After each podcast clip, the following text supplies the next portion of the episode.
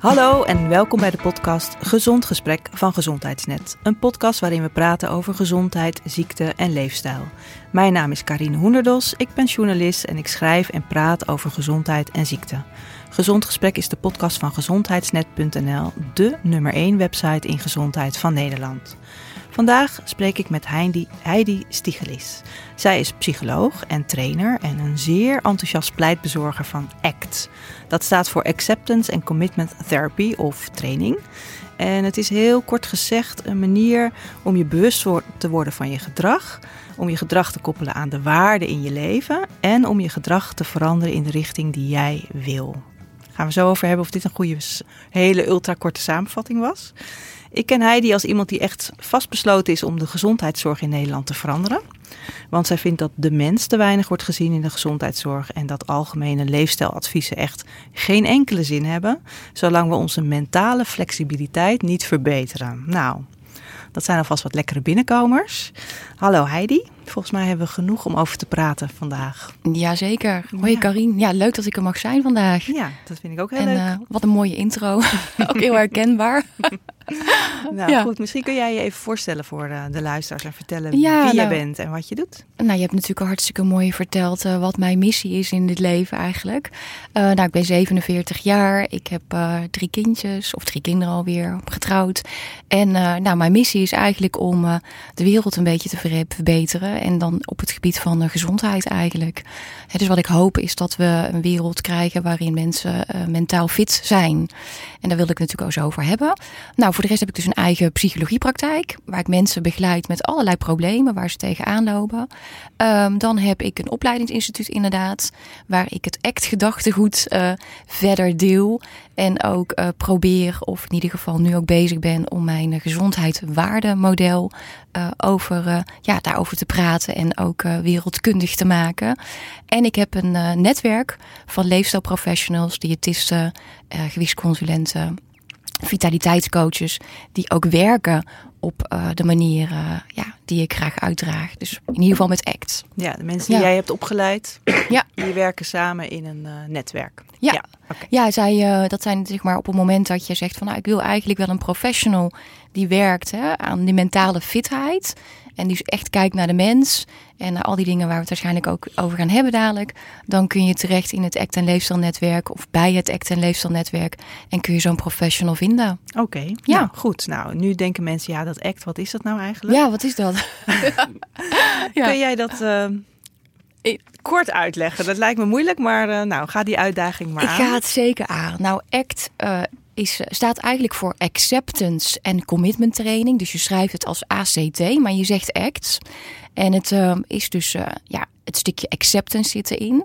Nou, wat is acceptance? Nou, we hebben natuurlijk allemaal dagelijks situaties die niet leuk zijn. Hè? Of dat je stress hebt, of dat je moe bent. En kun jij die moeheid veranderen? Kun je zeggen, ik wil nu niet moe zijn? Ja, dat lukt natuurlijk niet. Nou, en acceptance gaat er eigenlijk over zodat je in ACT of met ACT leert om wat je niet kunt veranderen te hebben, te dragen, te accepteren. En heel vaak steken we ook energie in dingen die we niet willen voelen of niet willen denken. Nou, de energie die jij over hebt, omdat jij dus niet meer hoeft te strijden met ongemak wat je toch niet kan veranderen, die zet je in om je te committeren. En daar staat die C voor commitment. Nou, en commitment, waaraan dan? Nou, commitment aan dingen doen die jij belangrijk vindt. Dus kun je moe zijn en toch een podcast opnemen? Nou, dat kan, want ik zit hier. Ja. En dat is zeg maar die commitment. Nou. Ja. En dat komt omdat je niet strijdt tegen dat gevoel van moe zijn. Dat je niet zegt, ik mag niet moe zijn. Exact. Ik moet een podcast opnemen, dat kan echt niet. Maar je accepteert, je bent moe en je gebruikt je energie om deze hele goede podcast op te nemen. Absoluut, het is een super goede podcast. Ja. Nee, en heel leuk. Maar dat is inderdaad waar. En het gaat dus bij ACT ook wel om vaardigheden trainen. Want het is heel moeilijk om te accepteren. Want ons brein wil eigenlijk... wij willen ons goed voelen. Dus het is een hele logische en menselijke reactie dat als jij moe bent, dat je bijvoorbeeld iets doet om die moeheid te onderdrukken of daartegen te vechten als het ware. Nou, en met ACT leer je dus vaardigheden om ja te zeggen tegen wat je niet wilt voelen of niet wilt denken. En tegelijkertijd ook te kunnen handelen naar wat je belangrijk vindt. En dan komen die persoonlijke waarden en drijfveren om het hoekje kijken. Ja. En is ACT een wetenschappelijke beproefde methode? Nou, ik vind het een hele goede vraag. Ik ben heel blij dat je hem stelt. Kijk, ik ben stiekem natuurlijk wel wetenschappertje. Of ik ben ooit, het is al heel lang geleden, gepromoveerd binnen de medische wetenschappen. Dus dat stukje wetenschapper zit echt in mij. En het gave vind ik dus wel dat er inmiddels al zoveel onderzoek gedaan is naar ACT. En dat ACT eigenlijk het beste van heel veel theorieën en modellen heeft samengevoegd. Dus er is heel lang onderzoek gedaan voordat ze met ACT eigenlijk als het ware naar buiten kwamen. Dus ja, het is wetenschappelijk onderbouwd. En zeker ook op gezondheidsvraagstukken en leefstijlproblematiek of leefstijlvraagstukken zou ik liever willen zeggen. Ja. En ja. Is dit ook de nieuwe manier? Is het een gedragstherapie of is het een andere vorm van therapie? Ja, het valt onder gedragstherapie. Maar dan kom je gelijk weer op het woordje therapie. Ja. En daarbij heb ik dan weer een beetje... ja, dat je dood aan. Dat ja, want therapie lijkt het alsof ik ziek ben en of ik in behandeling moet. En wat ik dus heel belangrijk vind, is dat de luisteraar ook weet dat ik vandaag niet praat over therapieën, maar over training. Dat we dus allemaal, in welke situatie je ook bent en hoe je leven er nu ook uitziet, er is altijd de mogelijkheid om jezelf te trainen om het morgen anders te gaan doen. Dus ACT gaat echt over training. Dus ik zou liever willen zeggen acceptance en commitment. Training. Ja. Oké. En het is dus eigenlijk voor iedereen. Of je nou ziek bent of gezond. Ja. Je kunt dit altijd toepassen. En... precies. Met een duur woord zeggen we transdiagnostisch. Maar wat ik eigenlijk bedoel daarmee is, of wat ze ermee bedoelen, is dat het voor iedereen toepasselijk is. En wie heeft er nou niet baat bij leven en doen wat je belangrijk vindt. En leren te accepteren wat je niet kunt veranderen. Ja. Hè? Dus ja, dat is een open vraag. Dat denkt iedereen. Ja. Maar je zegt van leven naar wat je belangrijk vindt. En dat zijn die waarden die je noemt. Wat is dat precies? Ja, waarde is best wel een lastig woord. Hè? Want wat zijn nu waarden? We kennen de waarden en normen. Maar dat kunnen ook vaak regels zijn die je mee hebt gekregen. De waarden en normen die je hebt meegekregen van je ouders. Ik bedoel, dat herken ik wel. Misschien jij ook. Maar met waarden binnen ACT gaat het erom dat je eigenlijk al in jou hebt zitten wat je belangrijk vindt. En dat kunnen thema's zijn, hè? Dus je gezin of werk. Maar wat we veel meer bedoelen binnen met waarde is, wat zijn jouw drijfveren? Wat vind jij zo belangrijk dat je dat echt wil uitdragen? Dat we dat van jou mogen zien. En voor de een is dat creativiteit. Voor de ander is dat eerlijkheid. Voor de ander is dat zorgzaamheid of misschien wel plezier. Maar dat zijn voorbeelden van dingen die je belangrijk kunt vinden. En ieder persoon slaat eigenlijk als het ware aan op een aantal van die waarden waarvan je zegt, ja, dat geldt echt voor mij. Dat vind ik belangrijk. Wat is dat bijvoorbeeld voor jou? Nou, een stukje creativiteit, maar ook, eerlijk gezegd, ook gezondheid. Okay. Ja, ik vond het ook wel lastig om te zeggen, want gezondheid is voor heel veel mensen namelijk geen waarde. Maar ja, misschien wel door het feit dat ik als kind al heel erg ziek ben geweest, dat misschien wel een extra waarde voor mij is geworden. Ja. Extra belangrijk. Ja. En het feit dat je als kind heel erg ziek bent geweest, ik weet niet of je daar iets over wil vertellen, maar heeft dat ook jouw visie op gezondheid en de gezondheidszorg veranderd? Nou, weet je, ik vind dat zeker. Ik heb kanker gehad, lymfeklierkanker. En ik ben 5 jaar als kind heel erg ziek geweest. Van mijn 9e tot mijn 14e. En in 2000 heb ik een andere vorm teruggekregen. Of in ieder geval het begin daarvan. Maar om even aan te sluiten op jouw vraag. Ik heb heel lang in het ziekenhuis gelegen. En toen werd er heel erg gekeken naar de klachten en naar de ziekte die ik had, zeg maar kanker. En het doel was om mij te helpen beter te worden en om die ziekte te bestrijden. En ik heb zelf het idee gehad dat er heel weinig naar mij gekeken is als persoon. Men sprak over mij en niet met mij. Het ging altijd over de witte bloedlichaampjes, of die voldoende waren, et cetera. En ik heb toen echt een besluit genomen, Karine, dat ik toen al wist dat als ik later groot zou zijn en het misschien zou overleven, waar ik ergens ook geen twijfel over had, heel stom. Maar de dokters wel? Ja, ze zeiden tegen mij, je gaat dood. Maar ik had ook stadium 4, dus het was ook gewoon overal uitgezaaid. Maar ik ben altijd door blijven gaan met dingen die ik belangrijk vond toen al. En later, toen ik met ACT in aanraking kwam, toen ontdekte ik dat dus zeg maar waarden zijn. Maar ik heb zeg maar als kind al wel het besluit genomen om laten we anders te gaan doen. En in ieder geval een hele vriendelijke professional te worden die mensen gaat helpen om vitaal leven te leiden. Alles uit te halen. Oké, ja. Nou dat is gelukt. Ja, dankjewel. En stel nou dat mensen dit horen en zeggen, oké, dit zijn mijn waarden. En ik ga leren om dingen te accepteren. Ja. En dan meer de dingen te doen die passen bij mijn waarden. Maar het blijft nog een beetje abstract misschien. Ja, en vaag ook denk ik. En vaag? Ja, nee. Kun je een voorbeeld noemen uit je praktijk van iemand die je hebt behandeld, die op die manier aan de slag is gegaan? Nou, mag ik nog even vertellen dat het. Je mag alles vertellen. Oh, ja, want het is namelijk best moeilijk, hè? Want eigenlijk ben je nooit klaar voor gedragsverandering. Ons brein houdt niet van veranderen. Dus ook al zeg je van ik ga nu gezonder leven of ik ga nu naar mijn waarde leven. Ja, dat is hartstikke lastig. Want je brein gaat direct daartegen in. Omdat alles wat je anders doet dan wat je deed, dat geeft weerstand. Dus mensen die ik in mijn praktijk zie, dat zijn mensen die mensen die eigenlijk met allerlei problematieken te maken hebben. Maar bijvoorbeeld chronisch ziek zijn of graag wat aan hun leefstijl willen veranderen of heel erg last hebben van sommige gedachten. Dus ik zie al die mensen en ik begeleid ze allemaal met behulp van ACT. En hoe gaat dat dan? Het gaat over samen onderzoeken wat belangrijk is. Dus daar ga je niet in één keer even opschrijven en denken, dit zijn mijn waarden en dan ga ik er naar handelen. Maar wat we doen is het brein trainen. Ja. En dat brein trainen doen we door oefeningen te doen. En door je opmerkzaamheid te trainen. En dat lijkt heel simpel en dat is het ook zo. Maar zelfs dat vergeten we te doen. Ja. Omdat we zo gewend zijn om op die automatische piloot te leven. Ja, leven we heel erg op de automatische piloot? Ja, ik denk het wel. Als ik jou bijvoorbeeld vraag van vanochtend, heb je denk ik wel je tanden gepoetst? Tenminste, daar ga ik dan vanuit. Dus die aanname doe ik. Maar doe je dat meteen als je uit bed komt of doe je dat nadat je gegeten hebt? Nadat ik gegeten heb. Ja, maar als ik jou vraag vanaf morgen ga jij je tanden poetsen als je direct uit bed komt?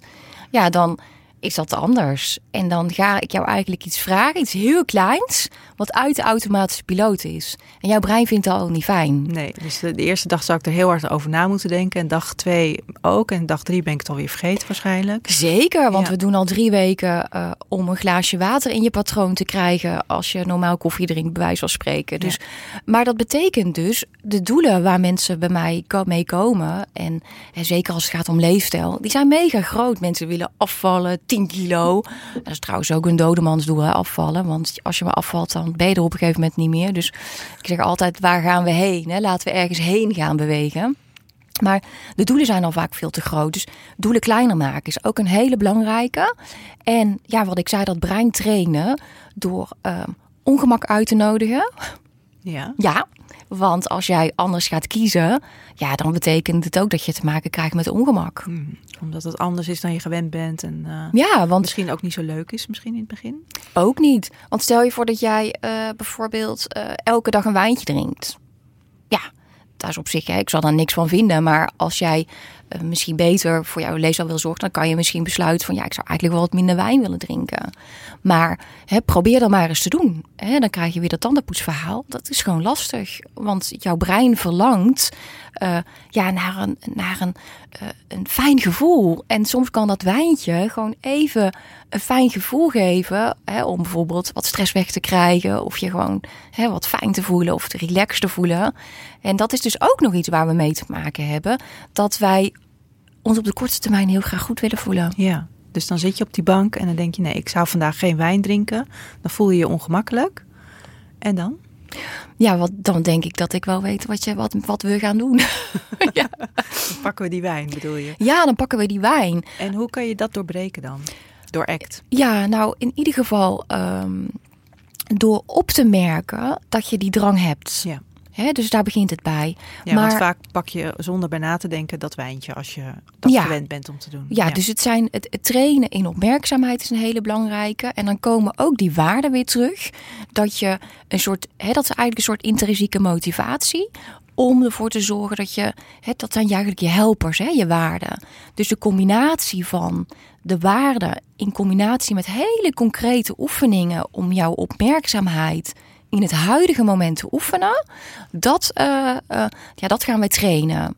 En ik zie ook mijn boek liggen bij jou. Mm-hmm. Kompas voor een gezonde leefstijl. Ja. Ja, de nieuwe titel heet Je moet niks. Je moet niks. Je moet niks. Okay. Maar met die methodiek die ik in dat boek beschrijf, leer je ook om die opmerkzaamheid te vergroten. Met eigenlijk door jezelf te belonen voor het feit dat je dingen opmerkt. Ja. Ja.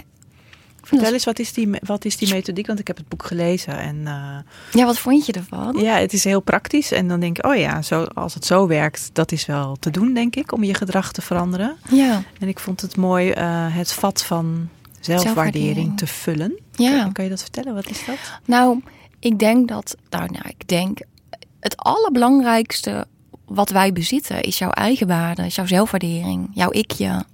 En vaak we zijn er wel bewust van, maar ook niet altijd dat we bewust vanuit onze ik kiezen. Omdat we zo te maken hebben met die automatische piloot.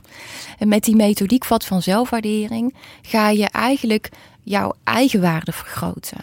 Waardoor je ook jouw zelfzorg gaat toenemen en zelfsturing. En dat is eigenlijk wat we nodig hebben, omdat iedere keer hebben wij die keuzepunten. Hè? Bijvoorbeeld dat wijntje waar we het net over hebben op de bank, dat is een keuzepunt. Ja. Alleen we merken dat keuzepunt niet op. Nou, met die methodiek van zelfwaardering, die ik ook onder andere in dat boek heb beschreven, raakt natuurlijk heel veel ACT-elementen. Hè? Gaan we die opmerkzaamheid trainen, maar ga jij ook dat keuzepunt eerder opmerken, waardoor jij bijvoorbeeld sneller gaat bijsturen. En het kan bijvoorbeeld wel zijn dat je dan dat wijntje pakt, maar dat je op een gegeven moment wel besluit om vanuit jouw eigen waarde, vanuit die zelfzorg, toch te kiezen om te zeggen van ik pak er eentje, maar niet nog één. En die methodiek is eigenlijk heel simpel. En dus dat je 3 maal daags, je had vroeger wel eens een apple a day keeps the doctor away, weet je nog die? Mm-hmm. Nou, het is eigenlijk een hele simpele opdracht. 3 maal daags een kleine goede daad. En dat betekent dat je iets gaat doen. Ja. Of dat nou een kleine goede daad voor jezelf. Voor jezelf, ja. En je kan ook de deur open houden voor iemand anders. Mm-hmm. Dan doe je het in principe voor iemand anders. Maar in principe start je het voor jezelf. Je houdt die deur open of je pakt die appel. Of je neemt een slokje van je thee of van je wijn. Mm-hmm. Maakt niet uit. En je zegt tegen jezelf, goed dat ik het zie.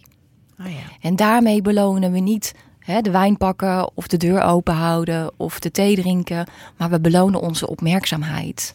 En dat is een soort mini-mindfulness. Ja. En dat vat moet je ook echt, niet letterlijk zien, maar wel als een leeg iets wat je steeds vult door steeds goede dingen voor jezelf te doen, waardoor je uiteindelijk je zo goed voelt over jezelf dat je krachtiger wordt. Ja, bijna. Het is een denkmodel. Nee, het is een denkmodel. Dus het is sowieso, we kunnen ons vat van zelfwaardering niet vastpakken. Dat ligt hier niet op tafel. Ik kan dat niet zien. Maar we hebben wel allebei een denkbeeldig vat, En dat vat is iets wat je voelt. En hoe je in het leven staat en hoe je naar jezelf kijkt. En op het moment dat jij, al is het maar die deur open houden of die appel eten, op het moment dat je dat gaat opmerken en je zegt tegen jezelf, goed dat ik het zie, dan ervaart jouw brein een succesmomentje. En dat hoef jij nou niet te voelen, maar jouw brein die tikt hem wel even aan zo van kitching. Ja. En dan ontstaat er een andere mindset, waardoor je meer gaat verlangen nog naar actie. Dus, en doordat je dat KGD'tje doet, die kleine goede daad, en jezelf beloont voor je opmerkzaamheid, gaat er eigenlijk een fractie eigenwaarde in dat denkbeeldige vat van ons.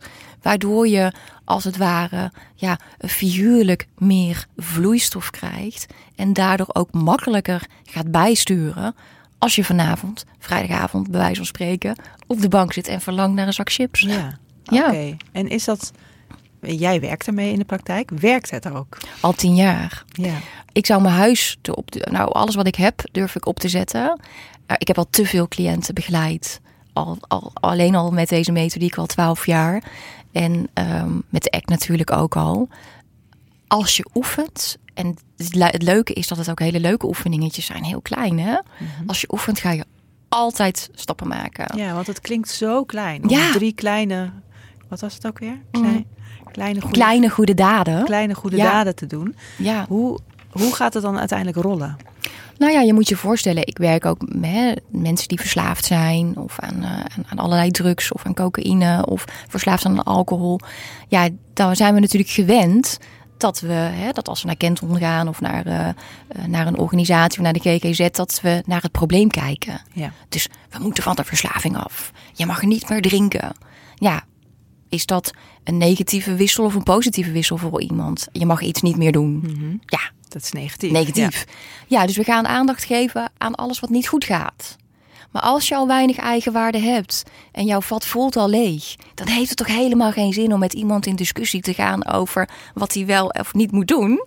Dat gaat helemaal niet. Nee. Dus dat werkt ook helemaal niet. Dus jij hebt het in zo'n gesprek dan ook niet over die cocaïne? Ik heb het helemaal niet over cocaïne. Ik heb het ook niet over alcohol. Ik heb het ook niet over liegen als mensen pathologisch liegen of wat dan ook. Ik heb het niet over eten. Ik heb het over... over gedrag en over gevoelens en over ervaringen. Daar heb ik het over. Dus dan even teruggaan naar die methodiek. Ja. Dan is de opdracht dus voor iemand die cocaïne verslaafd is... 3 maal daags een KGD'tje. Ja. En dan komt iemand terug en dan denkt... dat zal wel met jouw methodiek. En dan zeg ik ja. En weet je wat je dan ziet... Dan zie je dat iemand bijvoorbeeld normaal thuis is gekomen... is gaan blowen of iets gaan gebruiken. Dat mensen al als het ware hele kleine momenten zijn gaan bijsturen. Dus ze zijn bijvoorbeeld... ze hebben misschien wel gebruikt, maar ze hebben ook een appeltaart gebakken. Hmm. Ja, en daar begint het bij. Ja. Die kleine veranderingen waarin mensen ook al andere dingen zijn gaan doen. Ja. En dan, vooral dat ze het opmerken dan. Vooral dat ze het opmerken. Ja. En dan zal ik niet zeggen, heb je weer gebruikt of heb je weer fout gedaan. Er is geen goed of fout. Het gaat om werkbaarheid. Ja. Als iets werkt voor iemand, zal ik nooit zeggen dat fout is. Maar de mensen die bij mij komen geven aan dat het gedrag niet werkt wat ze aan het doen zijn. Ja. Dat ze het anders willen. Ja. Is dat wat je noemt de heen- en de tegenbewegingen? Ja, dat is mooi. Want ik geloof heel erg in dat we ergens naartoe mogen gaan. Ja. Dus ergens weg van. En dat is mijn grootste probleem binnen de zorg. Dat het systeem zodanig is opgebouwd om weg te komen van klachten. Om weg te komen van ziekten.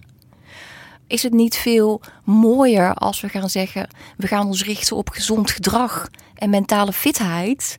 en we gaan onszelf trainen om te doen wat we belangrijk vinden... en vaardigheden aan te leren... zodat we ons ook gezonder kunnen gaan gedragen. Ja.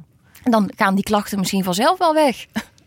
Ja, okay. Of niet. Maar misschien moet je eerst even het principe van mentale fitheid uitleggen. Ja, dat is misschien wel een goeie inderdaad. Ik ben zo enthousiast dat ik... Wat is nou precies mentale fitheid? Ik denk dat het een beetje voortvloeit uit wat je net vertelde. Ja.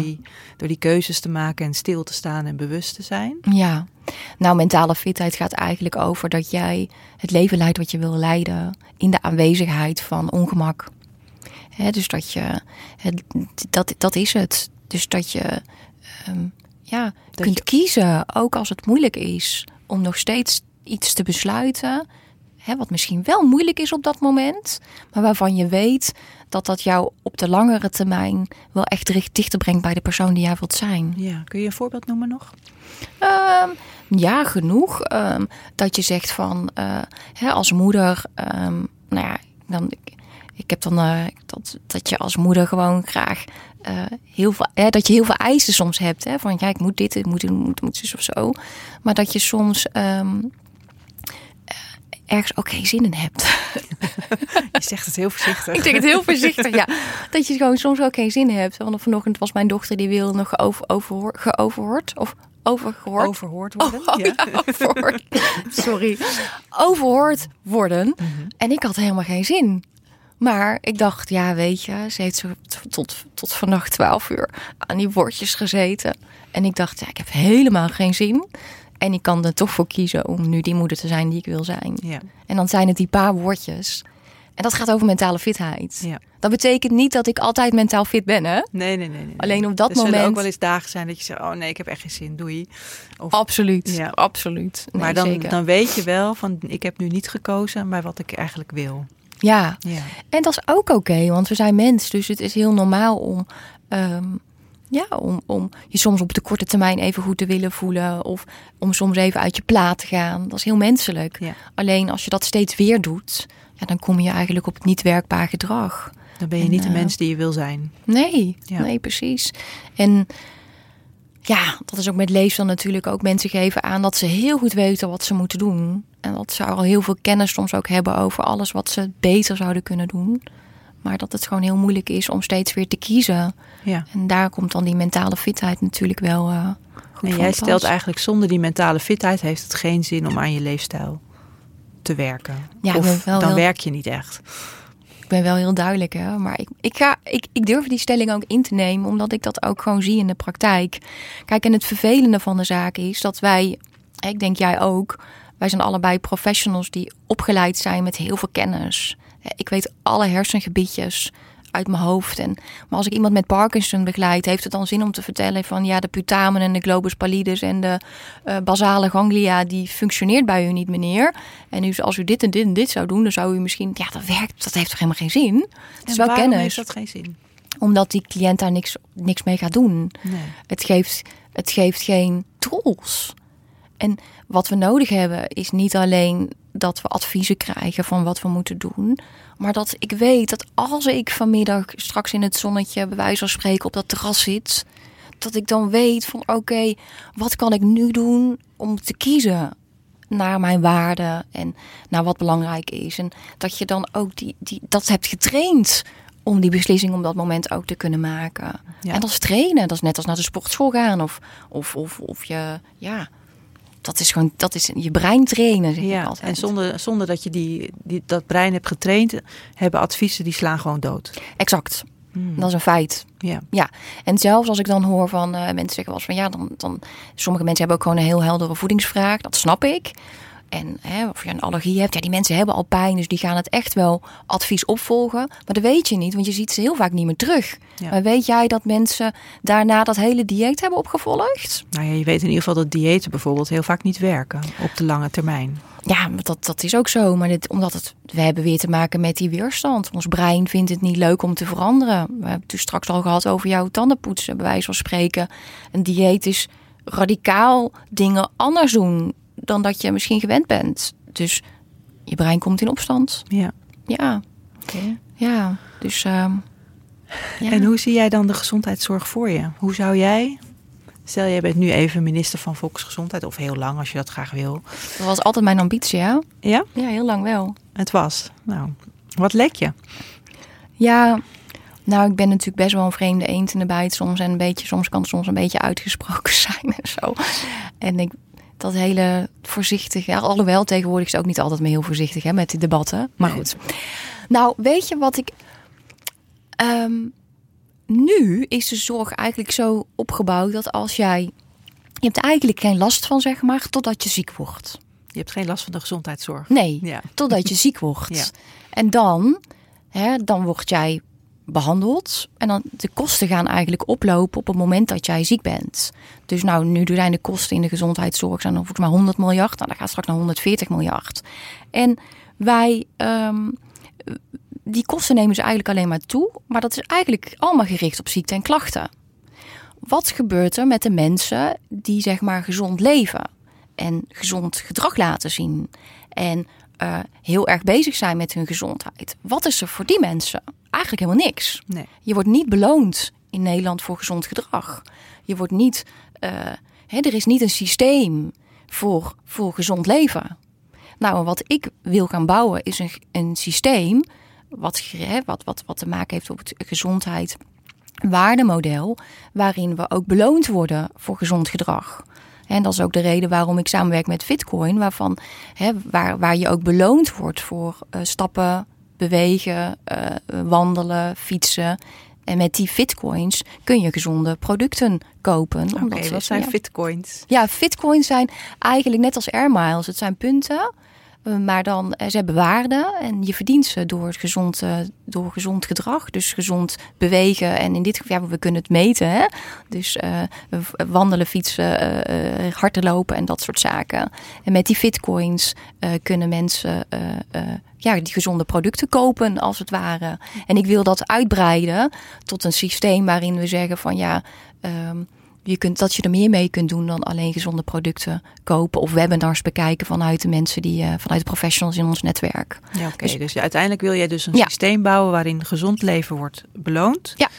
En ziekte, neem ik aan, nog steeds wel wordt behandeld. Zeker. Maar meer naar die gezonde kant toe. Ja, en waarbij we het ook met z'n allen...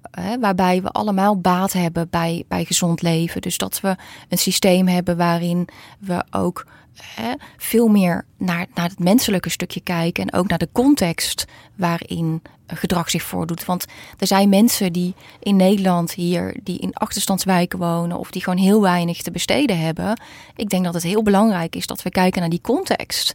En dat we voor iedereen er zijn. Want de gezondheidsverschillen in Nederland zijn supergroot. Ja.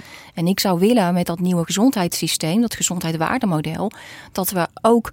voor mensen die minder te besteden hebben... toch gezonde producten aantrekkelijk kunnen maken. En dat vind ik gewoon op dit moment veel te weinig. En als ik minister was van Volksgezondheid... zou ik daar zeker wat aan willen doen. Ja, ook omdat het op de lange termijn natuurlijk kosten bespaart.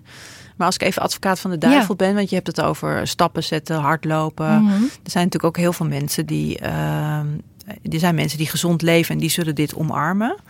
Ja. Maar er zijn ook mensen die niet gezond leven. Ja.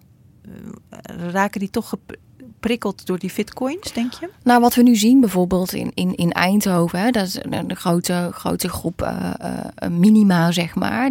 die dus met Fitcoins sparen. En je ziet een participatie van ruim 70%. Dus, en op scholen ook. Dus mensen die dus eigenlijk niet...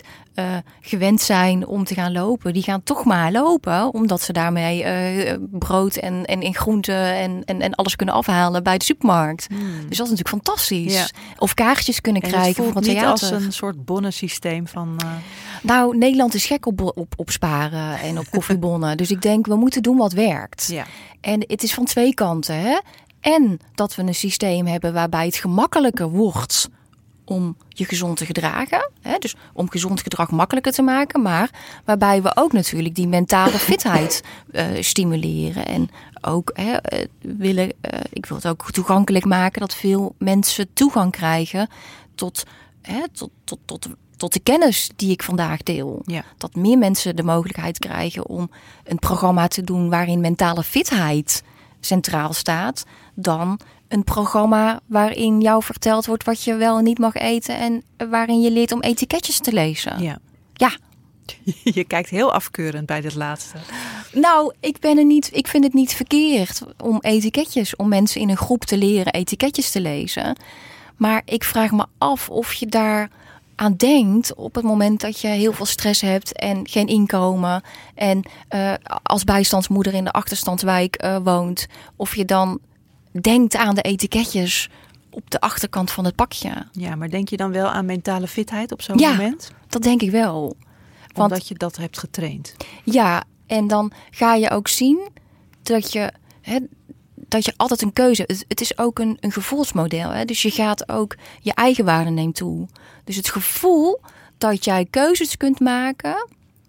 Ook al heb jij een breder palet aan keuzes dan iemand die misschien in een andere situatie woont en werkt en leeft. Dat gevoel dat jij keuzes kunt maken is zo belangrijk. Ja, dus die mensen die meer gaan lopen voor die Fitcoins, die versterken daarmee ook meteen hun gevoel van eigenwaarde. Exact. Omdat ze die keuze hebben gemaakt om dat te doen. Exact. En weet je, het werkt ook niet om te zeggen van je moet eerst mensen motiveren en dan gaan ze pas lopen.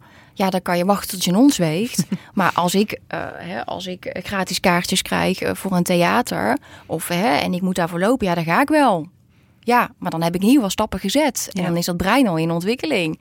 Dus doen wat werkt, denk ik dan. Ja. Ja, eigenlijk heel praktisch. Ja, ik ben lekker praktisch. Ja, precies. Ja. Oké. Absoluut. En je noemde net ook het gezondheidswaardemodel. Ja. Wat is dat dan? Ja, dat had ik inderdaad genoemd. Nou, weet je waar ik een beetje tegenaan liep, Karine? Ik ben heel erg fan van ACT. Daar hebben we het net natuurlijk over gehad. Ja. Maar ik merkte ook bij het opleiden van diëtisten en leefstijlprofessionals dat ze het vaak als een tool zagen.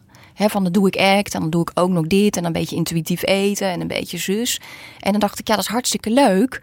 Maar wat ik zo wens en hoop is dat we dat professionals ook veel meer vanuit hun houding anders gaan kijken. Dus niet naar ziekte en klachten, maar veel meer naar gezond gedrag, naar de mens, naar de context.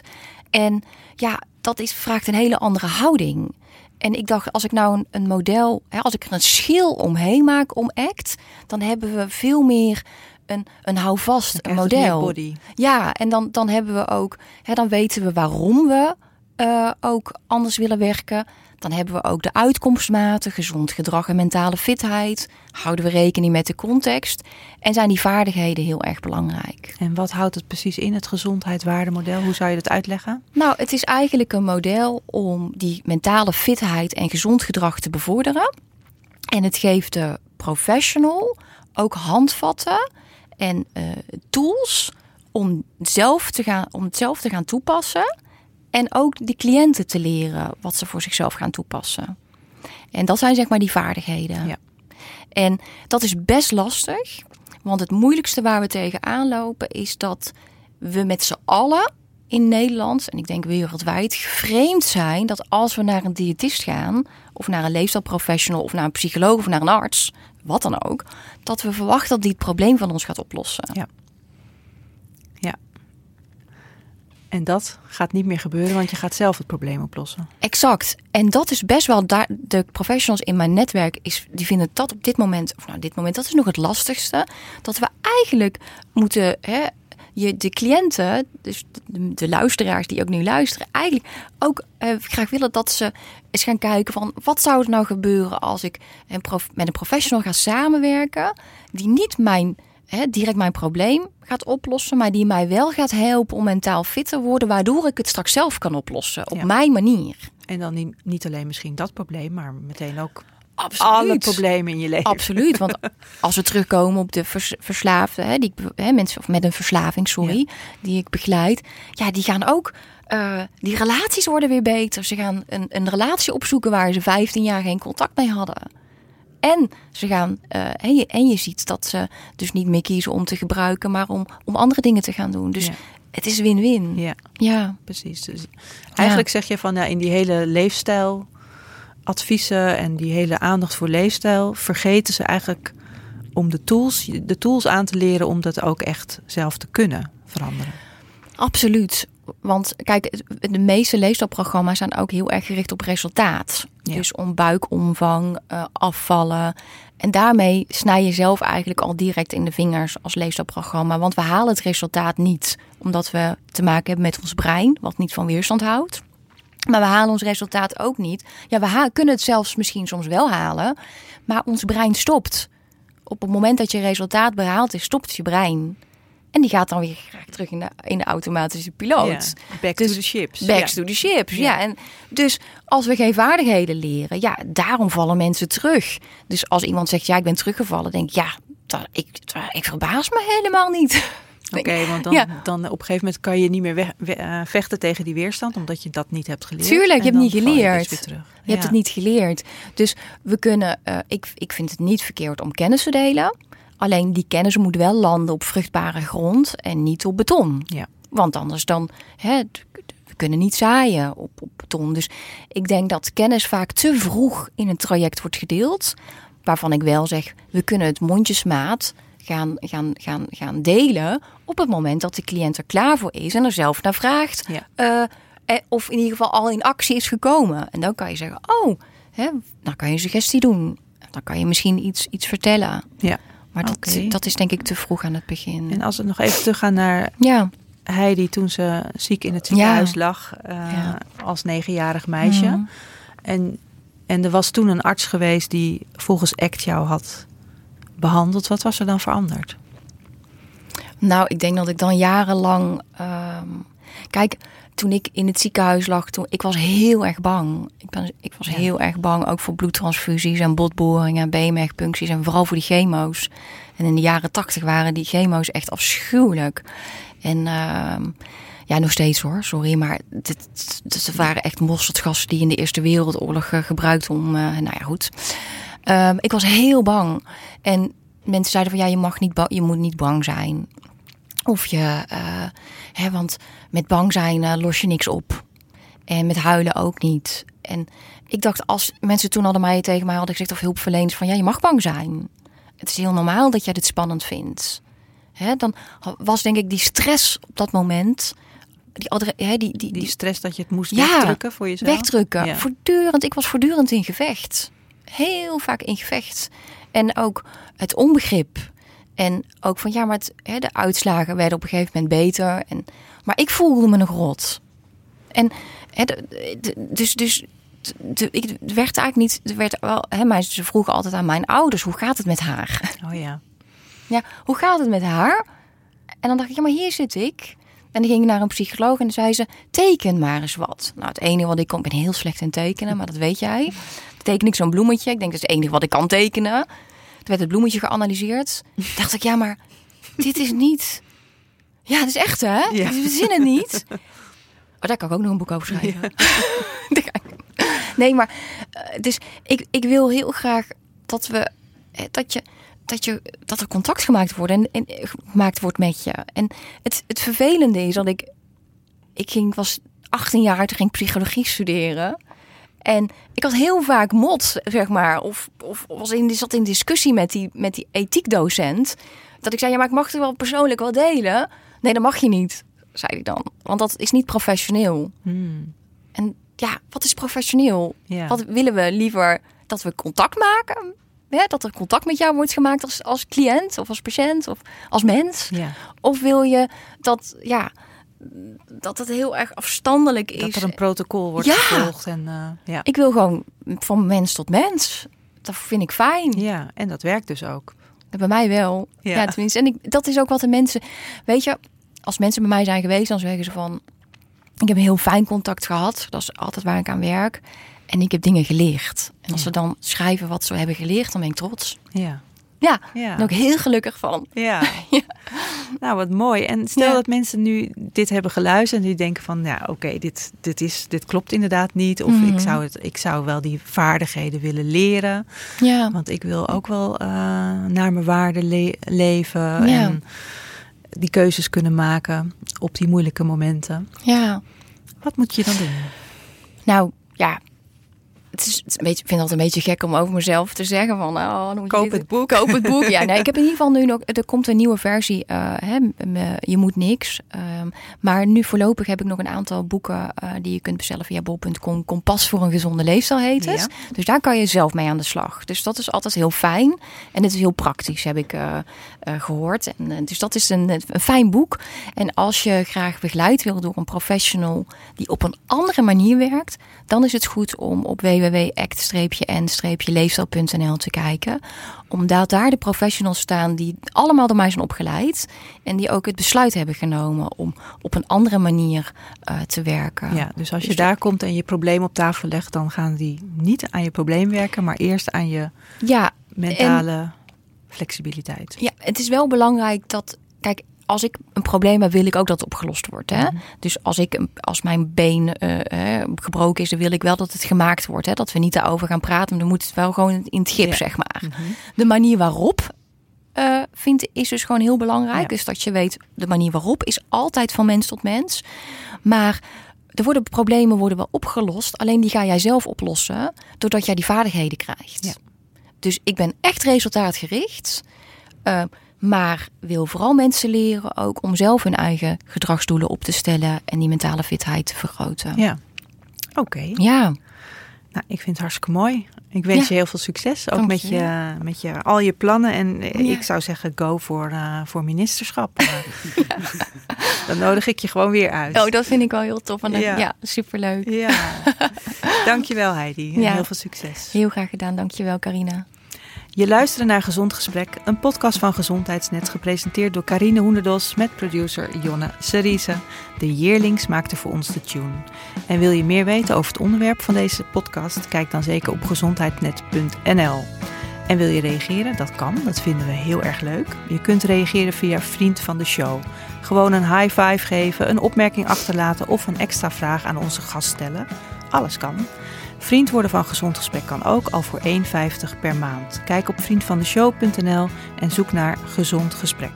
We zijn verder heel blij als je deze podcast deelt, bijvoorbeeld onder je vrienden of via social media. Dan kunnen meer mensen onze podcast vinden.